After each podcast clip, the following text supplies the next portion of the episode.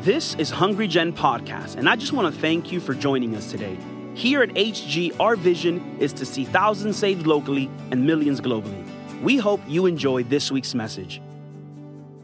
John chapter 1, verse 1 says, In the beginning was the Word, and the Word was with God, and the Word was God. He was in the beginning with God. All things were made through Him, and without Him nothing was made that was made.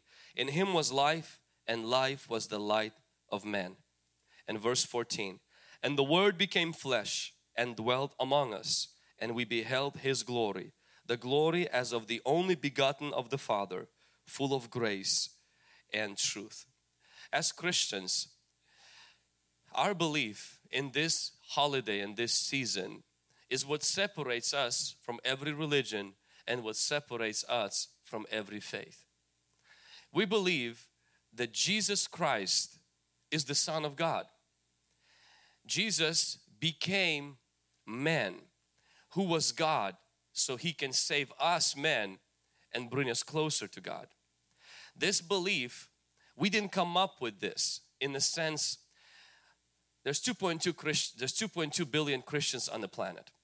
1.8 billion people on the planet are Muslim or is people who believe in Islam. And because we live in a more of a Christian bubble in the United States and most of you here, most of your debates during this holiday will be about vaccines, masks, mandates, Biden, most polit political and what's happening in our culture. But the moment you step out of your bubble and step out of what is happening in our culture, the most common debate the world will have with you and maybe you're here today and that is your biggest concern with Christianity is how could this man claim to be God?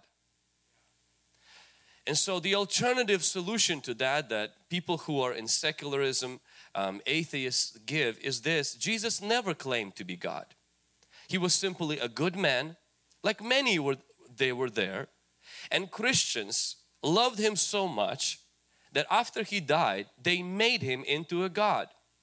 And then Christians had a little help from this emperor called Constantine who gathered all the bishops together in the Council of Nicaea and there they officially declared Jesus God.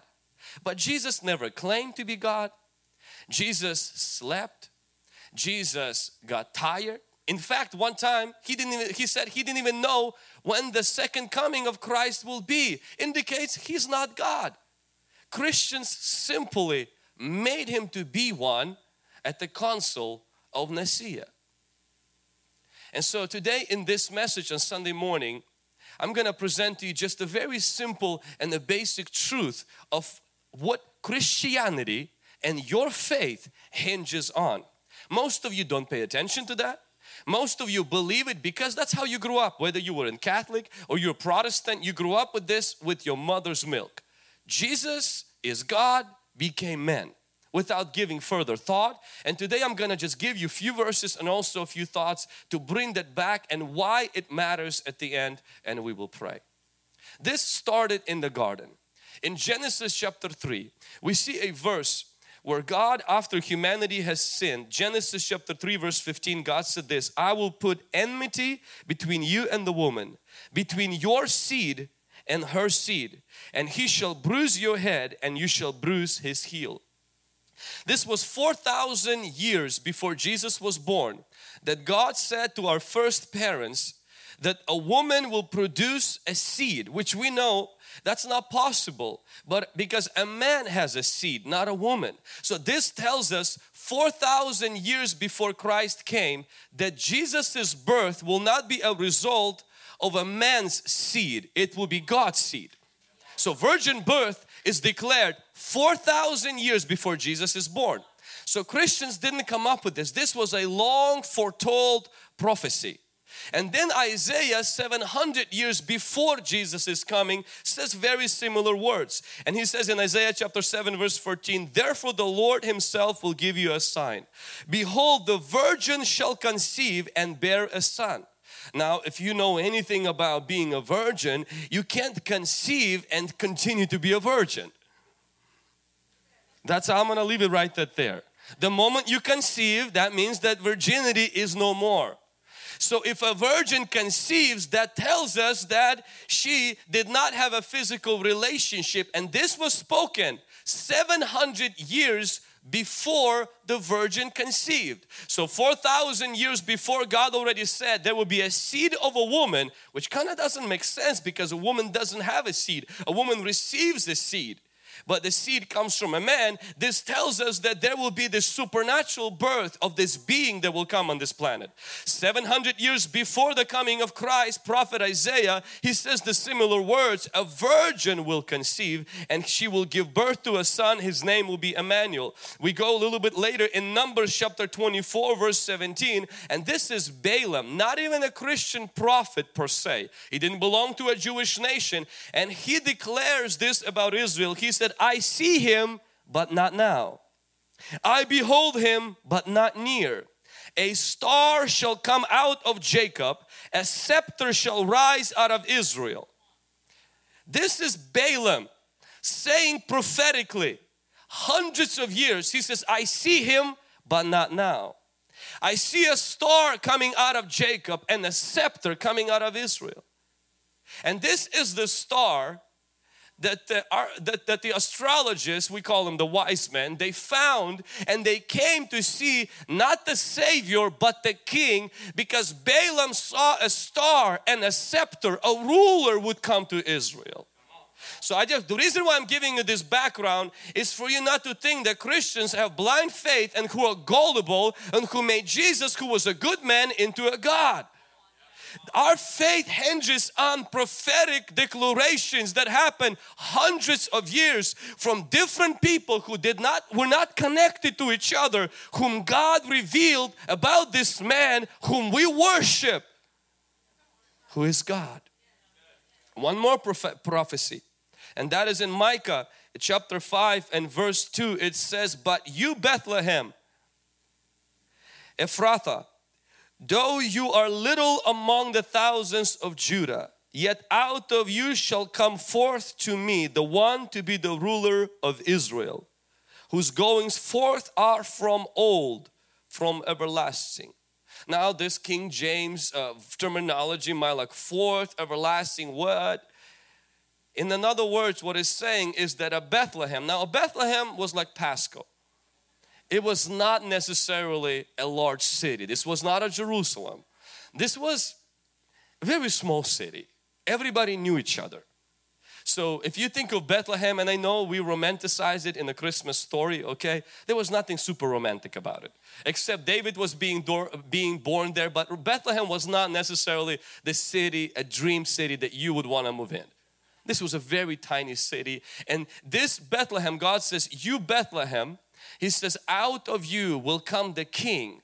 And your association will be, oh yeah, this is talking about David. The problem is that Micah was just after David was born. So it's not talking about King David. It's talking about another king. And the reason why it's not talking about David because I want you to see what the last words of this says. It says he will be the one to be the ruler whose goings are from old, from everlasting. Meaning this king has been here forever. So that tells you how could someone be born in Bethlehem whose goings, meaning his resume, is from everlasting. This is not David. This is someone else. You know who that is? His name is Jesus. Jewish people call him Yeshua. The Lord saves. His name is Jesus. Spanish people call him Jesus and we Russians call him Jesus. Come on somebody, amen. Three things, three things I want to share with you. Number one, Christians believe that Jesus is God who became man. It's not borrowed from pagan methodology where Zeus begot uh, Hercules, Apollo begot Ion because myths in Greeks they come after the prophecies where God had sex with women, gods had sex with women, but it actually did not involve actual human beings. These are myths. These are not actual stories verified by history. And Christians did not adopt Greek methodology to create this thing where God became a man. God the Father said that Jesus was God. At his baptism, God pronounced and he said, This is my beloved Son, and you should listen to him. God said that on the mountain, that this is my Son, and you should listen to him. We see that the word came from the cloud, my beloved Son, and you should heed him. Demons said Jesus was God. Interesting, Jesus, demons believed in Jesus' divinity way before humanity did. Angels declared that the Savior, the King is born to you. Jesus clearly stated that He was God. Matthew chapter 26 verse 63 he's, but Jesus kept silent and the high priest answered and said to him I put you under oath by the living God. Tell us if you are the Christ the son of God. And Jesus said to him it is as you said Nevertheless, I say to you, hereafter you will see the Son of Man sitting at the right hand of the power and coming on the clouds of heaven. Now, the word coming on the clouds of heaven mean not very much to you, but to Jewish people, that phrase indicated that this is a Messiah because Daniel prophesied of the Ancient of Days coming on the clouds of glory of God. So, to Jewish people, this indicated point blank Jesus is saying, I am the Son of God. John chapter 8 verse 58 Jesus said to them most assuredly I say to you before Abraham was I am. For Jewish people the word I am is what the word how God revealed himself to Moses when he met him at the burning bush. Why am I using these verses? Some are like man Vlad duh I know that. Because 1.8 billion of people in the world the verses I'm sharing they say Jesus never said he was God we're growing up in a culture today that will question everything that believe and as a Christian your, your faith must be grounded in the Word of God. We don't believe the Bible is a Word of God. It holds a portion of God's Word. We believe the Bible is the Word of God. We believe the Bible contains all that we need to know about our life. And we see in the scriptures, in the Gospels, Jesus says, I am before Abraham. In John chapter 10 verse 30 and verse 32 he says verse 30 he says I and the Father am one.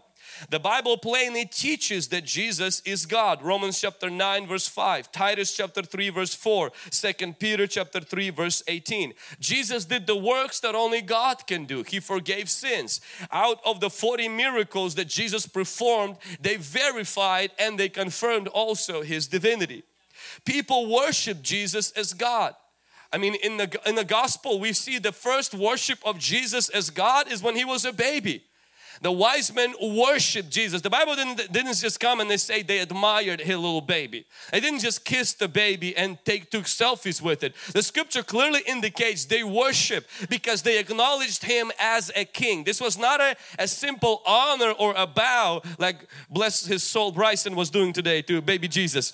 But this was ultimate this was worship and acknowledging of a deity in a baby. They worshiped the little children worshiped jesus when he walked into jerusalem. It provoked the pharisees because this was not just applause. This was not just hey ha we love jesus. We want to take a selfie with the lord. This was something that was a blasphemy. And that's why pharisees said stop them. They shouldn't be doing this. And they would have been correct if jesus wouldn't be god are you with me? Number two, Christians believe that Jesus did not stop being God when He became a man. Now this is where I'm going to step in into and I'm going to ask you to engage your intellect with me for a little bit. So many people in this world, they believe and a lot of the fights that happen in the Christian theology or the Christianity from the beginning of Christianity all the way until now is the fight over Jesus's divinity. All the councils that were taking place, all the heresies that were starting really were trying to jab or trying to cut at Jesus's divinity. And this is one of the verses that many times is being used even by Muslim people or even misunderstanding by Christian people to claim that Jesus was not God when He was on this earth. Now I'm going to present to you the problem. The problem that they try to solve is this. If He was God, why did He fall asleep in the boat? God neither slumbers or sleeps. If He was God, why did He was limited and had these limitations on this earth. If he was God, why did he pray to one? That's what Muslims will tell you. If he was God, why was he called the Son of God instead of God? If he was God, why did he claim he did not know when the second coming will happen if God is all knowing? So that pretty much gives you three holes into the divinity of Christ. And most Christians, they hear that and they're like, you're right, because these are facts in the Gospels. Let's look at the verse in Philippians chapter 2, and then I'm going to explain a little bit. Who being in the form of God did not consider it robbery to be equal with God, but made himself of no reputation, taking the form of a bondservant, coming in the likeness of man. So this clearly indicates that Jesus had the gut stuff, meaning Jesus was of the same material, if I could use in our language, Jesus of God essence. But in here it says is that he did not consider it robbery to be equal with God. And then there's this word, he made himself of no reputation. In other words, he emptied himself. The Greek word for that is kenosis. He emptied himself. And so some people based on this verse say to try to explain and reason why Jesus got tired, why he prayed to the Father, why he claimed he did not know once the future, that this simply meant that Jesus was God, we agree, but when he came into a human body, he emptied himself of his divinity, meaning of his godness. He pretty much renounced it, he laid it aside, he embraced humanity. He stopped being God while being here for 33 years because you can't kill God and they killed him. So it kind of makes sense to a reasonable mind. And then when he rose again, he left the humanity behind and took on the divinity, meaning the God part again. The problem with that teaching is it's a heresy. And this is why it's a heresy.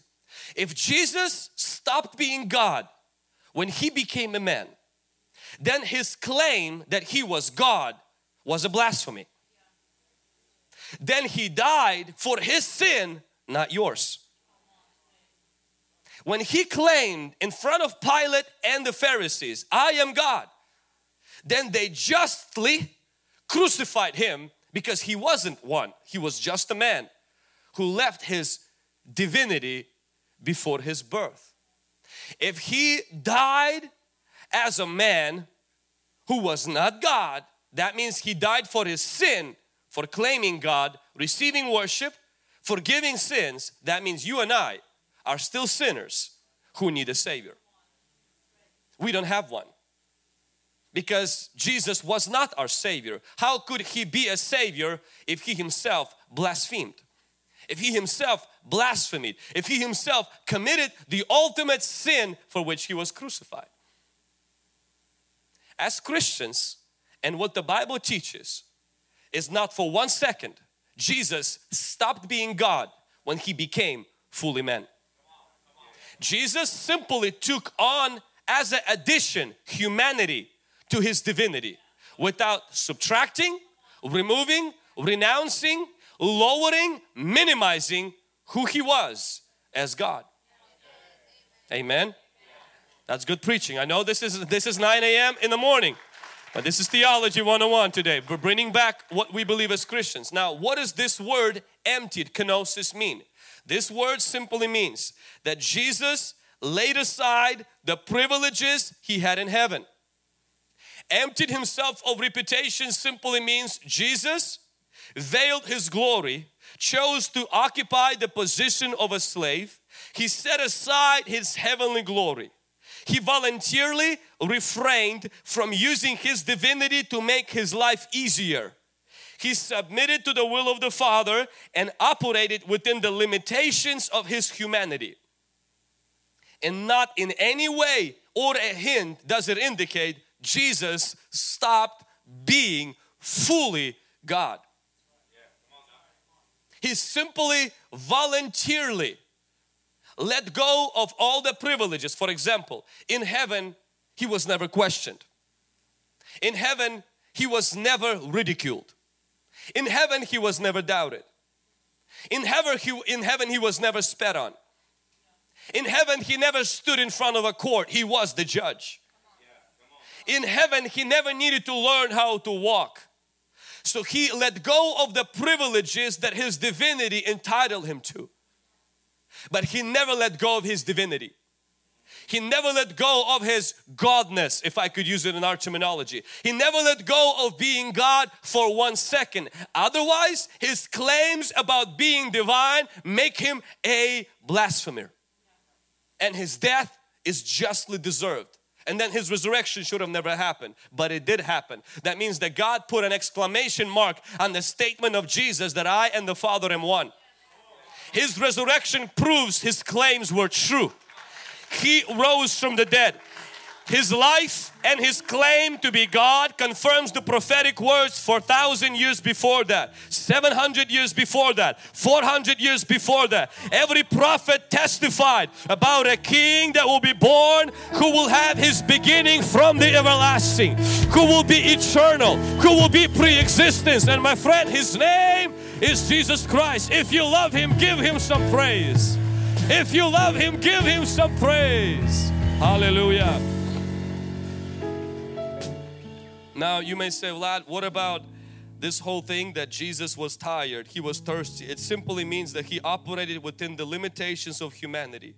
And at least one time he voluntarily surrendered the use of his omniscience, meaning all knowingness. One time he voluntarily surrendered his omniscience. But in other times he put his omniscience, all knowingness on full display. When it says he knew everybody's thoughts, when the Bible says he started to predict things that came to true. And so just because at one time he voluntarily surrendered one component of what makes someone God, it does not mean Jesus surrendered his divinity. Now the question is, how could he be a son of God and be God? When you think of the son of God, you and I are thinking in the terms of the son and the father. The father has a relationship with the mother and as a result the son is born. So when we think of that we come to the gospels and we're looking at the son of God and we're like okay I'm a simple man with a simple mind. Who did God have a thing to with? So when Muslims are correct to use their brains and they would say things well like your God had a thing with somebody probably with Mary and Jesus came as a result otherwise he wouldn't be called the son of God. See, but you must understand is that the Son of God does not in any way hints God's physical relationship with someone. The word of God indicates that who Jesus was was of the same material as God. That's all that means. How do I know that? Because Jewish people, when they asked Jesus, Are you the Son of God? in Jewish culture, God was divine and he never had a physical relationship intimate with a human being. This was totally against the law. This was totally against even, even the possibility of thinking in that realm. So it was common in that day to call somebody the son of without ever having any kind of a hint that that being, a person, had a relationship that's physical with someone to produce it. Give example. Judas is called the son of perdition. But the Bible says he was son of Simon. So his biological dad was Simon, yet Jesus calls Judas the son of perdition. So whose father was he? So when it says son of perdition, it indicates a manifestation of ruin, bad and horrible. It's not meaning that Judas became a result of because perdition had a physical contact with something else. It simply means a manifestation of ruin. When the Bible says that Jesus is the Son of God, it simply means Jesus is a manifestation of God. There is no hint, there is not one instance in the Bible where it hints to us where Heavenly Father has something going on with Virgin Mary. Amen. Now to finish this. What does that mean for us? Well, that's good. Jesus is God. Get it. Jesus also was fully man. He embraced humanity. And I think that series chosen really helps to see it gets criticized a lot, but one thing that Chosen did really good is to highlight Jesus' humanity. What I did right now is I highlighted more of Jesus' divinity, but Jesus also was 100% human, not less human, fully human, and He was also 100% divine. Now the verse that pretty much that a lot of Christianity hinges on concerning the divinity of Jesus is the one I read which I'm going to read again because we will see how it applies to us right now. In the beginning was the Word. Now the Word is the Logos. It's Jesus. It's speaking about Jesus. The Word was with God. So in the beginning was the Word indicates Jesus existed before the world. The Word was with God. It simply means that Jesus is distinct yet the same. Meaning Jesus is a personality that is different from the Father. The Word was with God indicates Jesus is a different person of the Godhead. The Word was God indicates Jesus is divine. He was in the beginning with God tells us that Jesus was involved with creation. All things were made through Him and nothing and without Him nothing that was made was made. Verse 4.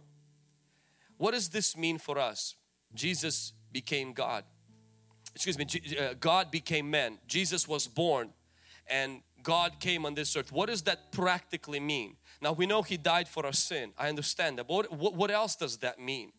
And I want you to see what that means. There's five things I want to highlight in the conclusion. In Him was life. And the life was the light of all men. So number one is Jesus is the carrier of life. I have life. I am not life. I have light. For example, I can get a light from one of the light bulbs, but I am not light. The difference between Jesus is Jesus did not have life. He was life. That means He was able to give life. Jesus did not have light. He was light. That means that He could bring and give light because He was light.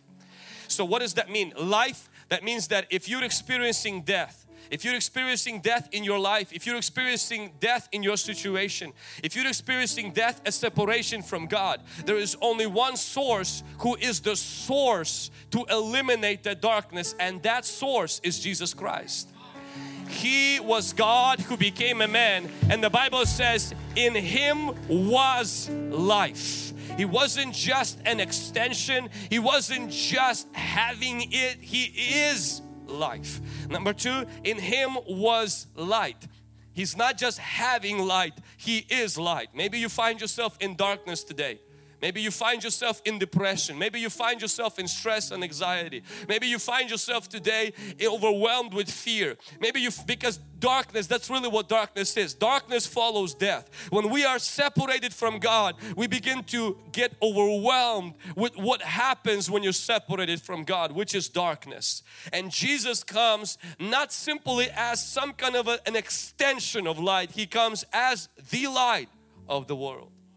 Number three, I want you to notice is that the Bible says is that Jesus was glory. The Bible says in verse 14, and the word became flesh and dwelt among us. We beheld his glory, the glory as of the only begotten of the Father. Jesus came to reveal his glory. Now the glory of God is the weightiness of God. The glory of God, we as Christians, especially more of charismatics, when we experience the glory of God, we're like, man, I just felt the glory. Meaning you felt really, really good. In the Bible, the glory of God was more than that. It was very practical. When the glory of God would manifest, Jesus would say to Mary and Martha, and He says, if you believe, you will see the glory of God. He didn't mean they're gonna fall in a trance. He didn't mean they will get slain in the spirit. He simply meant whatever was dead in the grave will come to life. God's glory is very practical. When He heals you, He reveals His glory. When He restores your family, He reveals His glory. When He begins to touch your finances, He reveals His glory. When He brings your backsliding children back to the fold, He reveals His glory. When He heals you of your mental disorder, He reveals His glory. When He begins to help you in your studies in college, He reveals His glory. And the Bible says that we have to behold His glory. The Bible says that Jesus brought the glory of God into this world. My friend, there is glory for your story. That is the glory of God. That is the miracle of God that is available for your situation. Don't give up. Don't give in and don't quit. Why? Because God became a man so that He can bring you life. So He can bring you life. And so He can bring glory for your story. Somebody give God some praise. Hallelujah. Hallelujah. The Bible says in verse 14, the Word became flesh and dwelt among us, and we beheld His glory, the glory as of the only begotten Son. But I want you to notice number four full of grace. Maybe you find yourself separated from God in dark, in death. Maybe you find yourself overwhelmed with the problems of life in darkness. Or maybe you find yourself today overwhelmed by the issues and by the shame and the guilt and condemnation. Jesus is the only solution because He offers life, He offers light, He offers glory, but He also offers as God in flesh, incarnate, fully God, fully human, He offers grace. Grace. Grace is when you get what you don't deserve. Mercy is when you don't get what you do deserve. In other words, let me give you an example. You're speeding. Police officer pulls you over and does not give you a ticket. That's mercy. That's not grace. Now it feels like grace, but it's not. Grace is when you were speeding and not only police officer didn't give you a ticket, but he gave you a gift. So you were just hoping not to go to jail and on the top of that he just gave you a gift card. Now that is grace. When he gives you what you don't deserve. Now when he takes away what you deserve, that's mercy. But the Bible says Jesus is full of grace amazing grace, saving grace, empowering grace, incredible grace. We sing that powerful grace. Jesus is full of. That's why there is hope for you because there is grace in Him. And His grace, it means it's unmerited, it's undeserving. You don't qualify for it, you can never repay Him for it. You will never earn it. All you gotta do is receive it because it's by His grace we are saved. It's by His grace we are healed. It's by His grace we are delivered from the claws of the devil. It's by His grace we are protected. It's by His grace He lifts us up. It's by His grace He showers us with His goodness and with His mercy. My friends, somebody give God some praise for His grace. Hallelujah. And the last thing it says, He is full of grace and truth. See, Jesus is not a sugar daddy. Jesus is not a Santa. He's not just walking around and distributing gifts. He also has a truth. In fact, unlike every leader in the world of religion who happened to know a piece of truth, Jesus was the embodiment of truth. Truth is not what you find in Oxford University. Truth is not what you find in ancient languages. Truth. Jesus said, I am full of truth. And then later on he says, I am the truth. I want to encourage you today that God became a man so he can make light, life, glory, grace and truth accessible to humanity. That is why I get my truth from the truth. I know we live in a generation today where everybody has their truth. Now you can do whatever you want with whatever you think you can do. But there is still only one truth and His name is Jesus. That's why He became a man who was God, who is God and continues to be such. On a practical level, how does this relate to Hungry Gen? We as Christians believe that in a similar way Jesus became a man to be a missionary to the world, believers are sent to be missionaries to their world. 40 times in the Gospel of John, Jesus declares that Father sent him. Indeed, the incarnation is the sending of the second member of the Trinity into human history as a missionary. This is what Jesus meant when He taught that Christians should be sent as missionaries like Him into the cultures by the power of the Holy Spirit. As the Father sent me, even so I'm sending you. Our vision is to bring salvation to this generation. He left heaven, He embodied the culture without embracing the compromise. He took on the human nature, with, with, took on the, the humanity without taking the human nature. He took on the limitations without taking the iniquities. He walked our walk. He didn't ride a car. He rode a donkey because that's what people did at that culture. But he never sinned. And that's what Jesus calls us today to go into your world, to go into your school, into your family. We are not monks. We are not nuns. We are not hiding somewhere separating. The, the height of our spirituality is Jesus. And Jesus went into the world, not outside. We're not sitting on our bags waiting for Jesus to come. We're not there cursing the darkness. We're sent into it to be the light. That's why we're going to see thousands saved locally and millions saved globally. That's why we're going to use every means, every venue, that's why we're going to embrace the cultural methods the culture has without embracing the cultural ways and cultural ideologies. We will embrace the kingdom lifestyle, but we will embrace whatever the culture has so we can advance the gospel of Jesus Christ because that's the way He did it. He came into this earth to be a missionary. Charles Spurgeon said every Christian is either a missionary or an impostor. Every Christian is either a missionary or a mission field. And my friend, that's why we're not going to sit on our butts, blessed assurance, Jesus is mine, and wait for His second coming or for the coming of the Antichrist. We will get busy and do business. We will get busy and plant churches. We will get busy and raise the dead. We will get busy and cast out demons. We will get busy and we will start life groups. We will get busy and we will heal the sick.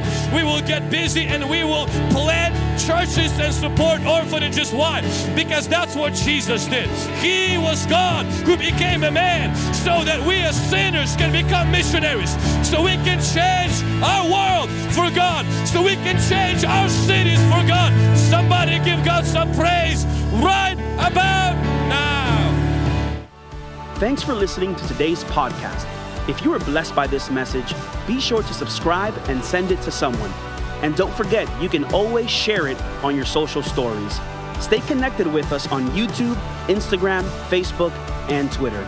For more information on internship, prayer line, conferences, and other resources, go to hungrygen.com. Remember, better is not good enough, the best is yet to come.